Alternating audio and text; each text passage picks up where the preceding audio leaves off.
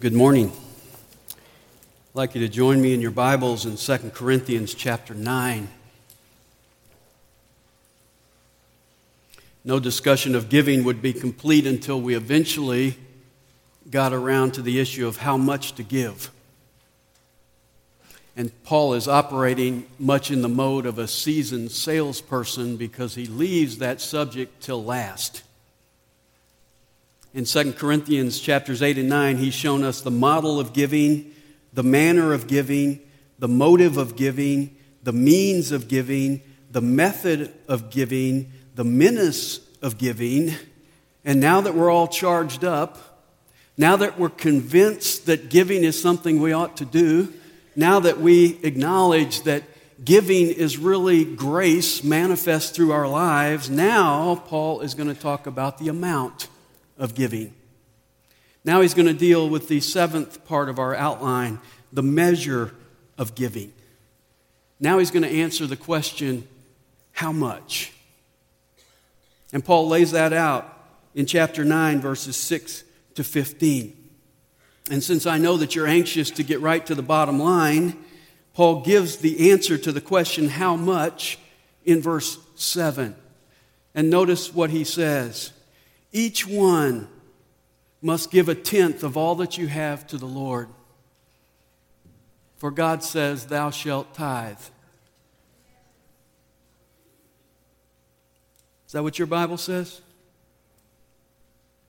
You know, if Paul wanted to say that, he could save us 10 verses and just say it.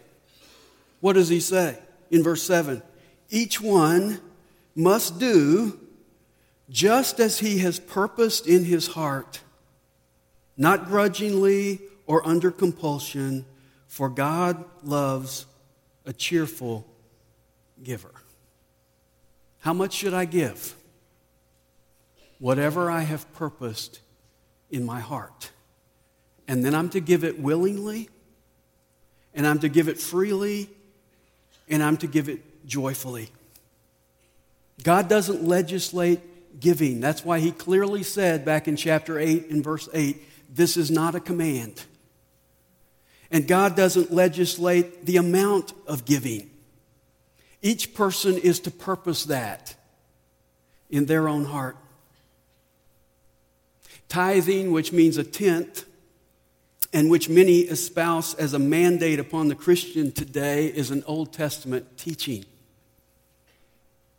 According to the law in Leviticus 27, the Israelites were to give a tenth to the Levites, the priests. Deuteronomy 12 says they were to give another 10% to fund the national feasts, the national holidays. In Deuteronomy 14, we're told they were to give another 10% every third year for the poor. And so when you add that up, what is called tithing comes out to be over 20%. It's equivalent really to a tax in the theocracy of Israel. It was mandatory. And that's why God says in Malachi chapter 3 you're robbing God when you don't give it. But you know, when you come to the New Testament, you can count the number of occasions that tithing is mentioned on one hand. And in none of those occasions is it prescribed for us today. Matthew 23, with the parallel account in Luke chapter 11, Jesus says to the Pharisees, Woe to you, hypocrites! You tithe mint and dill and cumin and have neglected the weightier provisions of the law, justice and mercy and faithfulness.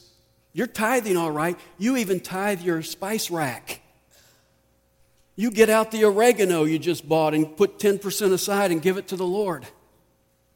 But he says, You're missing what I really want, and that is obedience and mercy and faithfulness. In Luke chapter 18, the Pharisee stands up in the temple and prays to himself God, I thank you that I'm not like other people, swindlers, unjust, adulterers, or like this tax gatherer over here. I fast twice a week, I pay tithes of all that I get. And Jesus uses that man as an example of self righteousness. In Hebrews chapter 7, the writer mentions tithing as he recounts the story from the Old Testament where Abraham had an encounter with Melchizedek. And you know what? That's it. That's all the mentions of tithing in the New Testament. And in fact, in the examples we do have of giving in the New Testament, the givers never give 10%. The widow gave how much? 100%. The Macedonians in chapter 8 of 2 Corinthians in verse 3 gave according to their ability and beyond their ability. The Philippians gave to the point of being in need themselves. Zacchaeus gave 50% to the poor and 400% to those he had defrauded. In the New Testament, there is no set percentage for giving. Tithing, which is giving 10%, is not a mandate for us today. I like what John MacArthur says about tithing. He says there are three things wrong with 10%. Number one, it isn't biblical. Number two, it's giving to fulfill an obligation rather than being the response of a loving, willing heart. And number three, it hinders what you could do by making you think you're done. You say, well, if tithing is not God's mandate for us today, what is? Well, the guidelines set forth in the New Testament are basically three. Number one, we are to give systematically. 1 Corinthians 16:2 says, Upon the first day of the week, let everyone lay up in store. Giving is to be weekly. You're to do it regularly. You're to do it systematically. It's something you're to do week by week by week. It's not something you just do on the spur of the moment. It's not something you do haphazardly. It's not something you do sporadically. It's to be regularly, it's to be systematic. There was a time when I gave monthly. That's because I got a paycheck monthly, and it was simpler to give once a month. Timpa and I decided that we would give weekly, partly because we wanted to take this verse literally, and partly because we realized that giving is part of our worship. In Philippians 4:18 we're told that giving is a fragrant aroma, an acceptable sacrifice, well-pleasing to God. But you know what? In today's technology, I don't know about you, but I don't write checks very often. I pay my bills online. And because of that, sometimes I forget to write a check on Sunday morning to give to the Lord, and I get behind. Sometimes, if God was like the city, He would cut off my water. And just like the city, you know what? I've decided to let God take it out of my paycheck. So I went online and I signed up for online giving. Very easy to do. It's an advertisement. Very easy to do. I gave today, didn't write a check. I'm giving systematically because I've already purposed in my heart how much to give, and it comes out of my paycheck week by week by week. week. That is giving regularly, and that is worship to the Lord. You're to give systematically. In fact, I'll tell you this because I didn't give systematically, because I forgot to give, I actually am paying back the Lord for some times I forgot. I had uh, the lady that kind of does our accounting come up to me about a week ago and say, We have a problem with the accounting because we got two deposits from you on the same Sunday. I said, Well, that was my giving for that Sunday, and that was my makeup check. So I can get my water back on. We're to give systematically. Secondly, we're to give proportionately. In that same verse in 1 Corinthians 16 2, it says, A man is to give as he may prosper. Giving is to be directly related to prosperity. I'm to give in proportion to what I have. In Acts chapter 11, verse 29, we read, And in the proportion that any of the disciples had means, each of them determined to send a contribution for the relief of the brethren living in Judea. The more I have, the more I am to give. Heard about a fellow who came to his pastor and said, I'm, I'm getting a generous uh, salary every I make 2000 a week. I just got a promotion and I'm having trouble being faithful and giving with my $2,000 a week. The pastor said, Well, how much did you make in your other position? He said, I only made 500 a week. He said, Were you faithful in giving then? He said, Yes, I was. Pastor, would you please pray for me? And the pastor said, All right, I'll pray for you. Father, bring this brother back to 500 a week salary so he can get back in your will. See, giving is to be proportionate. You say, Well, what proportion should I give? Well, that's the third guideline. We're to give purposefully. In 2 Corinthians 9 7, he says we're to give as we purpose in our heart. The amount of giving is something that every individual is to determine in his own heart. It's a personal thing. There's no mandatory scale like you have the tax scale where you go in there and say, Here's how much I made, how much do I give? It's something you purpose in your heart. It's a personal thing, and it's a premeditated thing.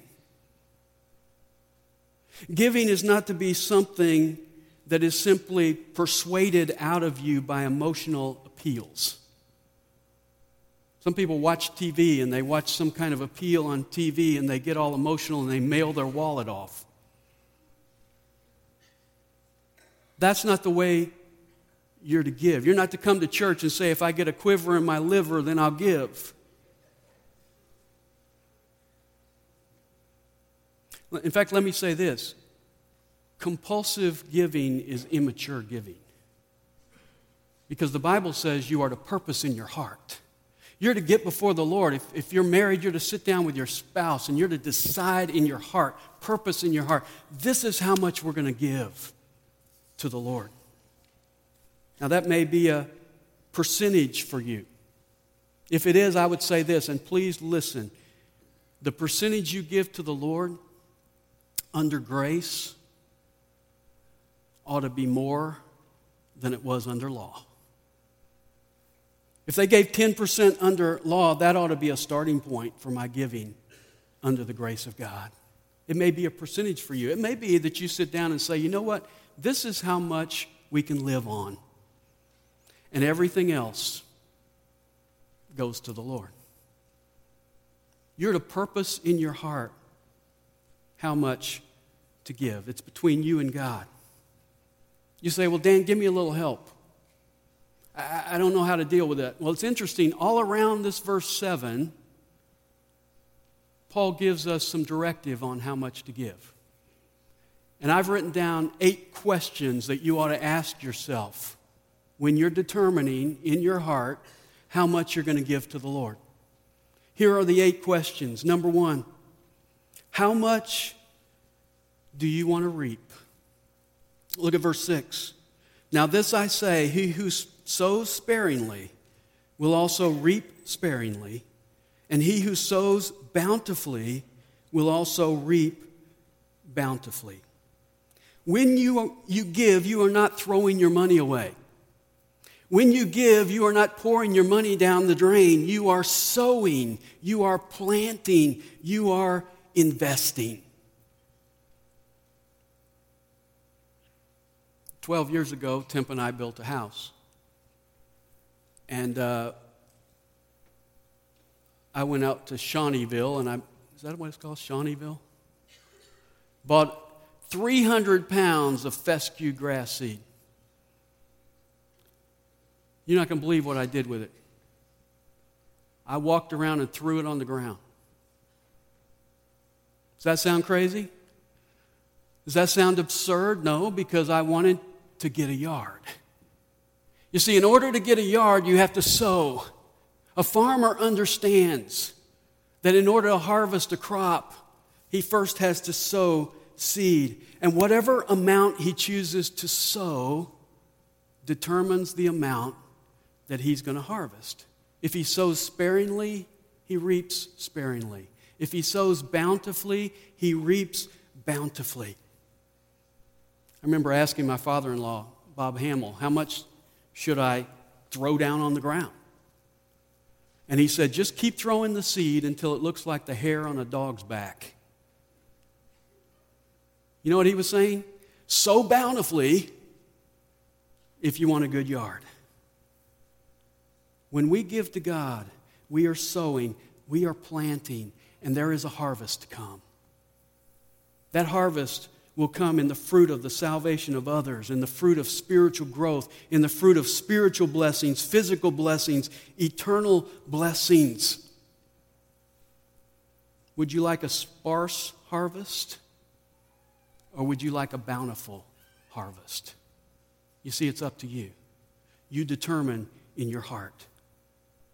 Jesus said in Luke chapter 6 and verse 38 Give and it will be given to you. Good measure, pressed down, shaken together, running over. They will pour into your lap. For whatever measure you deal out, it will be dealt to you in return.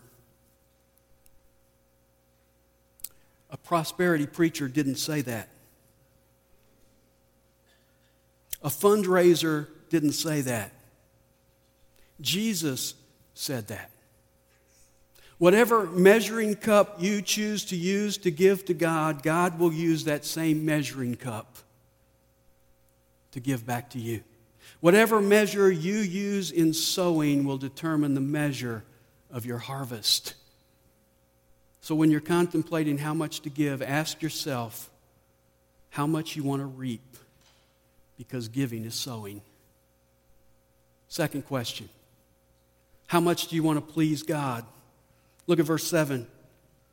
Each one must do just as he has purposed in his heart, not grudgingly or under compulsion, for God loves a cheerful giver. There are certain things that I find myself saying I love. Sometimes I think I shouldn't use that word, but you know, you say, oh, I love to watch football. I love to eat pizza. I love to, to hang out with my friends. Well, here's a time when God says it. God loves to see us give. It pleases Him. But you know, He isn't pleased with any kind of giving. God is more interested in the attitude of your giving than the amount of your giving.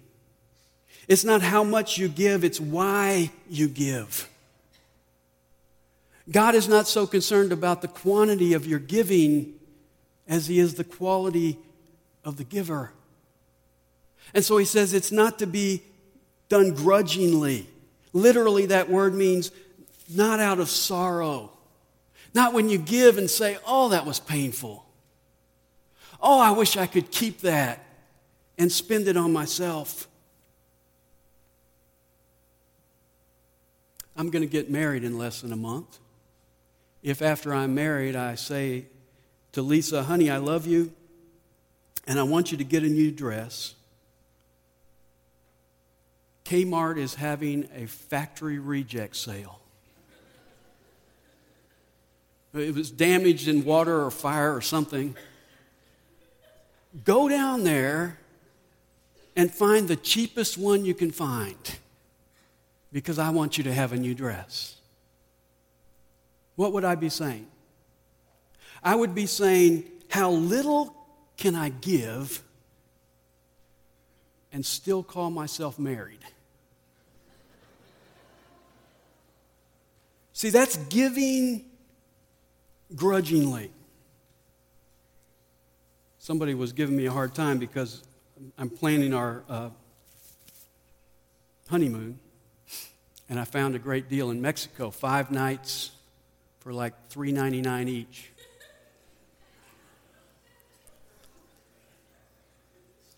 And the only catch is we have to go to a 90 minute presentation.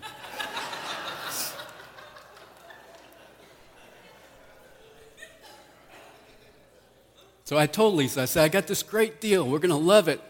The only catch is we got to sit for 90 minutes and listen to a sales talk. And she said, I'm fine with that. And I knew I've got the right girl.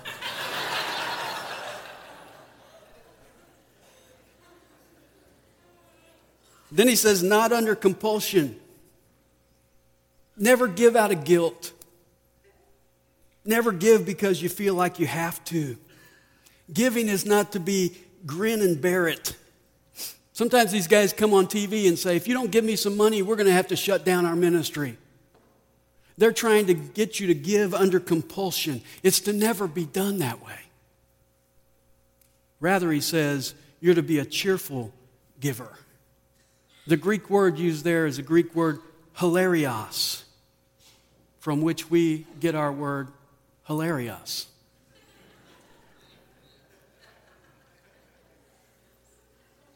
The root word for miserable is miser. Who's the most miserable person on earth? The, the, the person who hoards it all for themselves. Who's the most hilarious, cheerful, joyful person on earth? It's the most generous person. And God loves it when He sees His children giving generously and cheerfully to Him and to others. And so when you're contemplating how much to give, ask yourself how much you want to please God, because that's what giving does. And then, third, how much do you want to multiply your capacity to give? Look at verse 8. And God is able to make all grace abound to you, so that always having all sufficiency in everything, you may have an abundance for every good deed. And then he quotes from Psalm 112, a psalm about the man who fears the Lord. And he says, He scatters abroad, He gives to the poor, His righteousness endures forever. Verse 10 Now he who supplies seed to the sower and bread for food will supply and multiply your seed for sowing. Did you ever say, I'd like to give more if I only had more? Well, these verses are for you. Because these verses tell us there is a condition for getting more, and that is giving more. And Paul uses some real comprehensive terms here. He says, All grace abound, always having all sufficiency in everything. You will have an abundance. Verse 10 it will multiply. But who is God talking to here? He's talking to the one who scatters and gives. Which tells me if you are willing to give, if you have purposed in your heart to give, if you are giving what you have right now, God will see that you have an abundance so that you can give more. Now, be careful you don't misinterpret this. The prosperity gospel says you give so that you can get back and have it for yourself. That's not what he's saying here. Notice who he's talking to in verse 8. He says, You'll have an abundance for what? For every good deed. In verse 10, He will multiply your seed for sowing. God is not promising He's going to give it to you so that you can spend it on yourself or hoard it for yourself. He's giving it to you so that you can give it away to others. John Bunyan, who wrote the great work Pilgrim's Progress, said this A man there was, and they called him mad. The more he gave, the more he had. And he was talking about a Christian. The world looks at people who give and say they're mad. That's nonsense. But God's promise is if you are a giver, I will multiply it back to you so that you can give more. And the key is that God wants you to be a funnel. God wants you to be a conduit. God is a giving God. That is God's heart. So if you are a person who will be a conduit for God, He will give you more so that you can give more to others. So when you're contemplating how much to give, ask yourself how much you want your capacity for giving to be multiplied, because that's what giving does. And then the fourth question to ask yourself how much fruit do you want in your heavenly account? Notice the end of verse 10. He will multiply your seed for sowing and increase the harvest of your righteousness. Now, what's the harvest of your righteousness? Well, I think he's using this word righteousness the way Jesus used it in Matthew chapter 6, where he said, Beware of practicing your righteousness before men. And what's the first thing he mentioned? Giving. Giving is practicing your righteousness. So he's really saying, as you sow in giving, you will reap a harvest from God. And that's what Paul wrote to the church at Philippi. They sent him a gift, and in Philippi, Philippians 4:17 he says, "Not that I seek the gift itself, but I seek for the fruit which increases to your account." When they gave, there was fruit that increased in their heavenly account. It's what Jesus was talking about in Matthew 6:20 when he said, "Lay up for yourselves treasures in heaven." It's exciting to me that we can take something very tangible and very temporal, money, and we can give it, and it increases the harvest of our incorruptible, eternal reward. So, as you are contemplating how much to give, just ask yourself how much you want the fruit in your heavenly account to increase, because that's what giving does. Fifth question How much do you want to meet the needs of others? Verse 12 For the ministry of this service is not only fully supplying the needs of the saints, stop right there. What's it doing? It's fully supplying the needs of the saints. Giving obviously meets the needs of other people. And that in itself ought to be enough incentive. The believers in Jerusalem had a need, and the Gentile believers could have made excuses. They could have said, Well, it's not our fault that they had a famine. Those churches over closer to them ought to give. We're 700, 800 miles away, and we got problems of our own. But see, grace doesn't operate that way. Grace doesn't make excuses, it grabs opportunities. And so when you're contemplating how much to give, ask yourself how much you want to meet the needs of others, because that's what giving does. And then, sixth, how much do you want to thank God? Look at verse 11. You will be enriched in everything for all liberality, which through us is producing thanksgiving to God. For the ministry of this service is not only fully supplying the needs of the saints, but is also overflowing through many thanksgivings to God. And then, bound in verse 15, he just says, Thanks be to God. Some of us know what it's like to have a need and have someone show up at just the right time and give to meet that need. And what do we do when that happens? We praise God, we glorify God, we thank God. You see, you by your giving can be the incentive for someone else giving thanks to God. And that's a huge privilege. We sing, How can I say thanks? for the things you have done for me. Things so undeserved. You ever sing that song? You don't want to hear it, do you? How can I say thanks for all God has given to me? Well, the answer is right here. I can give thanks to God by giving. And not only does my giving bring my individual thanks to God, it also brings somebody else into the picture and is the incentive for them also giving thanks to God.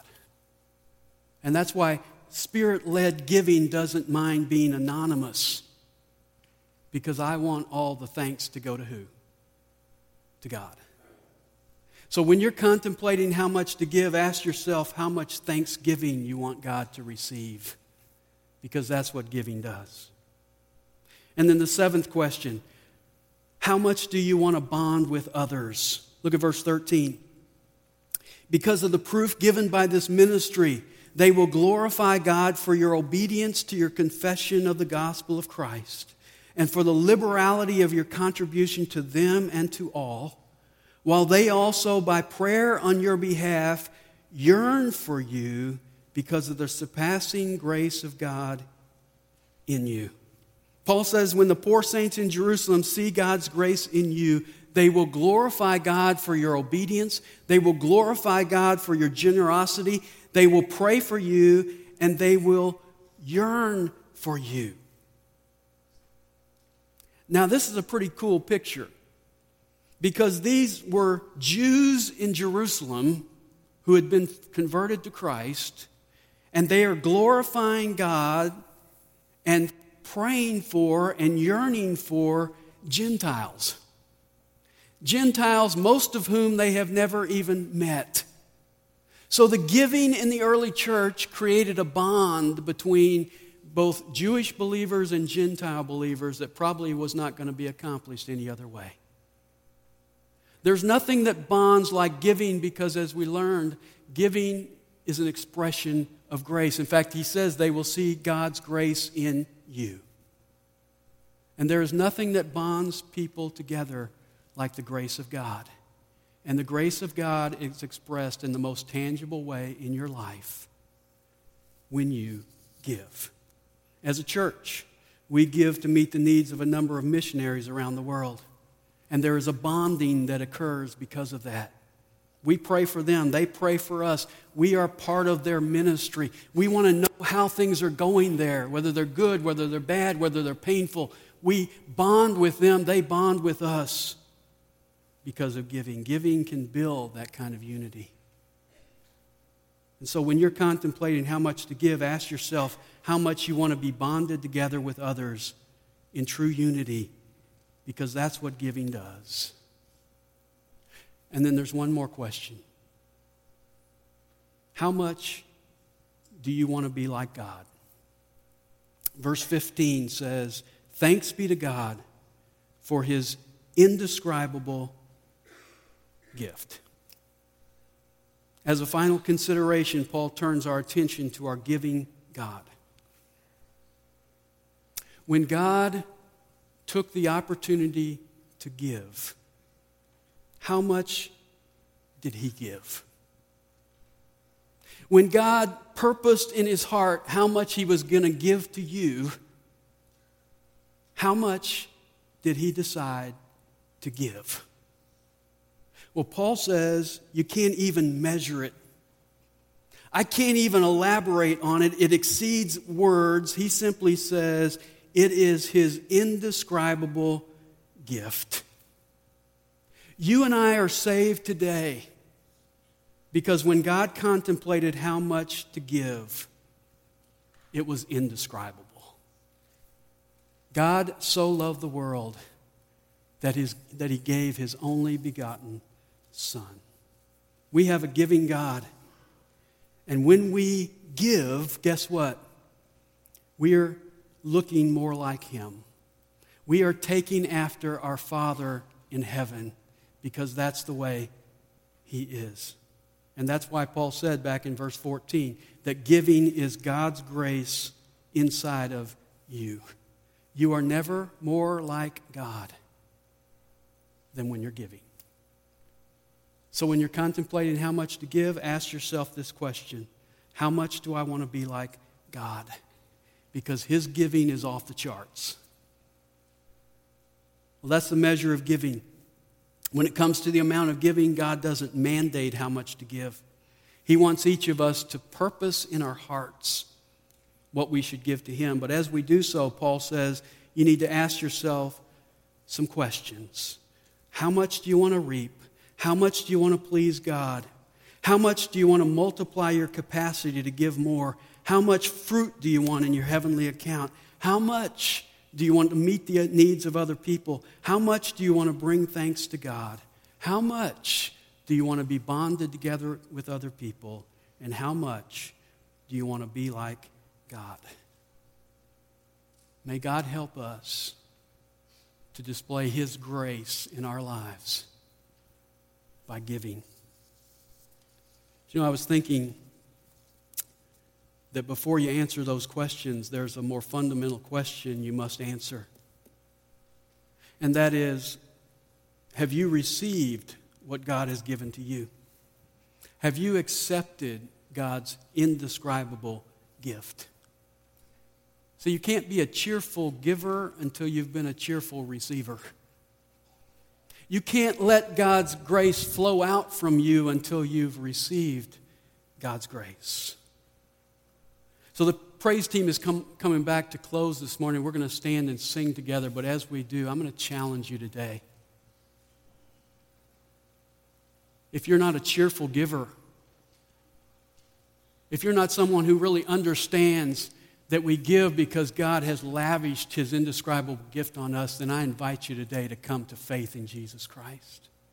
Or if you're a believer today and you're, you're hoarding what you have because you're not really in a right relationship with him, then I call on you today to be restored in your relationship with God and let him make you into the conduit that he wants you to be, to lavish his grace and his free giving upon others.